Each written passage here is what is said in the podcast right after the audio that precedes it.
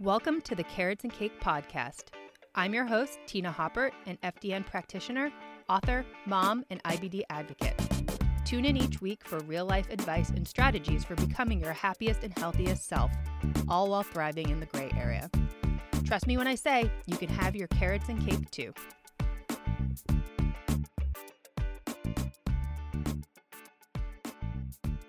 Ladies, if you have ever had issues falling asleep or staying asleep, this video is for you. I am going to talk about three ways that your hormones affect your sleep.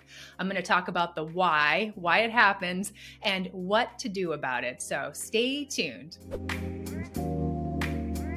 Hello and welcome to my YouTube channel. I am Tina Haupert. I am the woman behind the Carrots and Cake brand. Carrots and Cake is all about having your carrots and cake too. So living a healthy, well balanced lifestyle while also having a lot of fun because life is too long to miss out on the good stuff. On my YouTube channel, you will hear about nutrition and fitness and macros and hormones and minerals and gut health and so much more. So be sure to subscribe to stay in the loop about all of my new content and videos. So before I jump into the reasons why your hormones might be affecting your sleep, I wanted to share a little bit of my story because I've definitely struggled with insomnia from time to time, and I can absolutely relate it back to certain things going on in my life.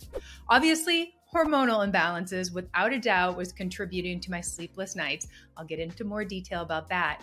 But my stress, I think my stress was the biggest factor keeping me awake at night. So I'm to give you guys a bonus tip at the end of this with what really made a difference for me in addition to balancing my hormones. So, the first way that your hormones can wreck your sleep is having high cortisol. So, stress. it's in our lives every day. And I think a lot of us are living under this kind of chronic stress umbrella. And cortisol is not necessarily a bad thing, it's actually anti inflammatory. It can be really helpful when we encounter a stressful situation. So, you know, if we're running from a lion or we got in a car accident or we're about to give a speech in front of a big group of people, our cortisol is going to raise up. That is great. It gives us energy, it gives us adrenaline. Cortisol is not necessarily a bad thing.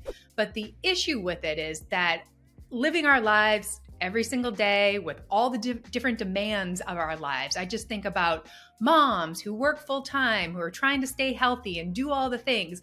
Our stress is constantly elevated. We are just living under chronic stress.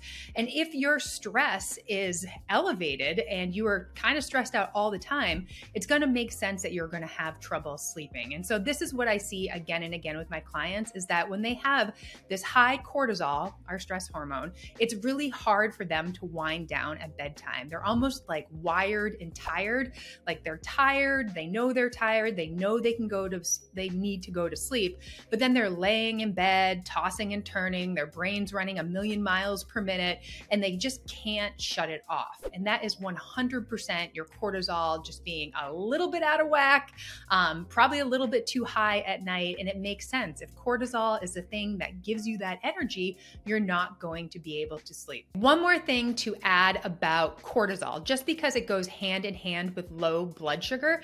And if you're somebody that wakes up in the middle of the night, it could be because of low blood sugar. So let me let me explain all this. So um, if you had watched my video about why I quit Orange Theory, I shared a personal story about how all that overtraining was causing these low blood sugar issues in the middle of the night, and I was waking up.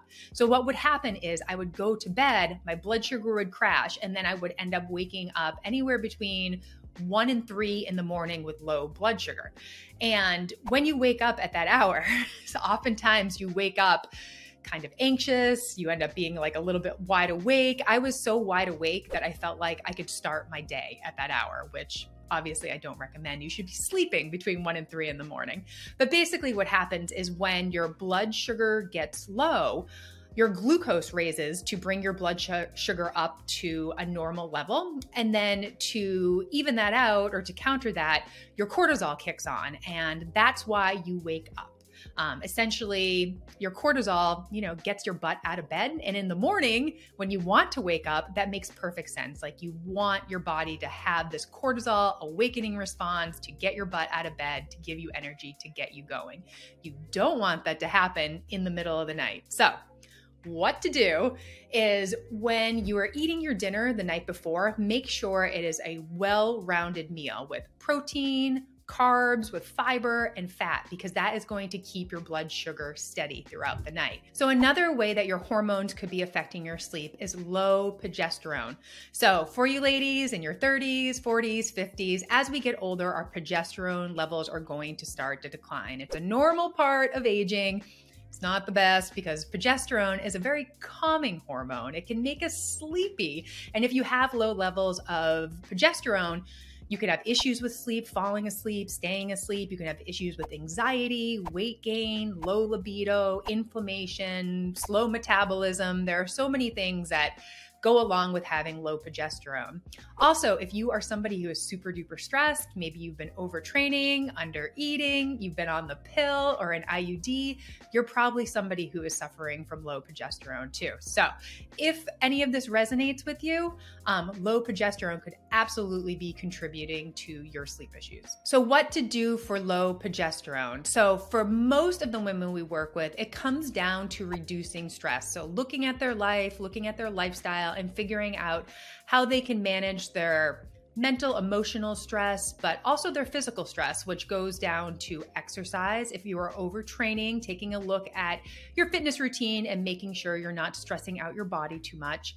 Um, and then perhaps increasing your caloric intake to make sure you are eating enough to meet your energy needs, um, because under eating is really stressful on the body. Also important is making sure you're eating enough healthy fats. Um, cholesterol is needed in order to make hormones, especially your sex hormones like progesterone. So, getting good sources of meat and fish and eggs and dairy and all that good stuff, um, and really just nourishing your body. Um, seed cycling can be helpful. I will be sure to do a video on seed cycling. I love seed cycling, but that is a good way to naturally balance your hormones. And then the final way that your hormones could be messing with your sleep is having low melatonin. Actually, high melatonin could be messing with your sleep too. It actually can make you feel sleepy during the day. But, anyways, melatonin is a hormone, is our sleepy time hormone, and 80% of it is made in the gut. So, if you have any sort of chronic gut issues, whether it's constipation, IBS, more loose bowels, um, it could, could be contributing to that low melatonin. And really, if you have chronic gut issues, it could take a little bit of trial and error, maybe a little bit of exploration as far as testing, stool testing, things like that. And then, of course, you know, looking at your diet, making sure you're eating whole foods, you're eating enough fiber, you're eating enough prebiotic foods, you're staying away from processed foods and fake sugars and chemicals and stuff like that. But taking a look at your diet could help improve your overall gut health. Okay, so the bonus tip that I'm going to give you, unrelated to hormones, has to do with most of us having a lack of a bedtime routine. And I think this makes all of a difference. And honestly, before you skip ahead or close out this video, hear me out. So, I was just talking about stress. We are all stressed. We're running around like lunatics all day long, like chickens with our heads cut off. And then we get to bedtime and we're like, okay, body, it's time to sleep. And oftentimes we are still amped up. Our brains are running a million miles a minute. We're running to do lists through our head over and over again. So it makes sense that we might have sleep issues. Obviously, falling asleep, but like if your brain subconsciously is still running, running, running, you're going to wake up in the middle of the night. And so the example I often give my clients is, you know, many of them are moms, they have little kids. Um, so, you know, a, a toddler, or I mean, we have an eight year old and we still do a bedtime routine with them. But think about all the things that you do with your kids to get them ready to go to sleep.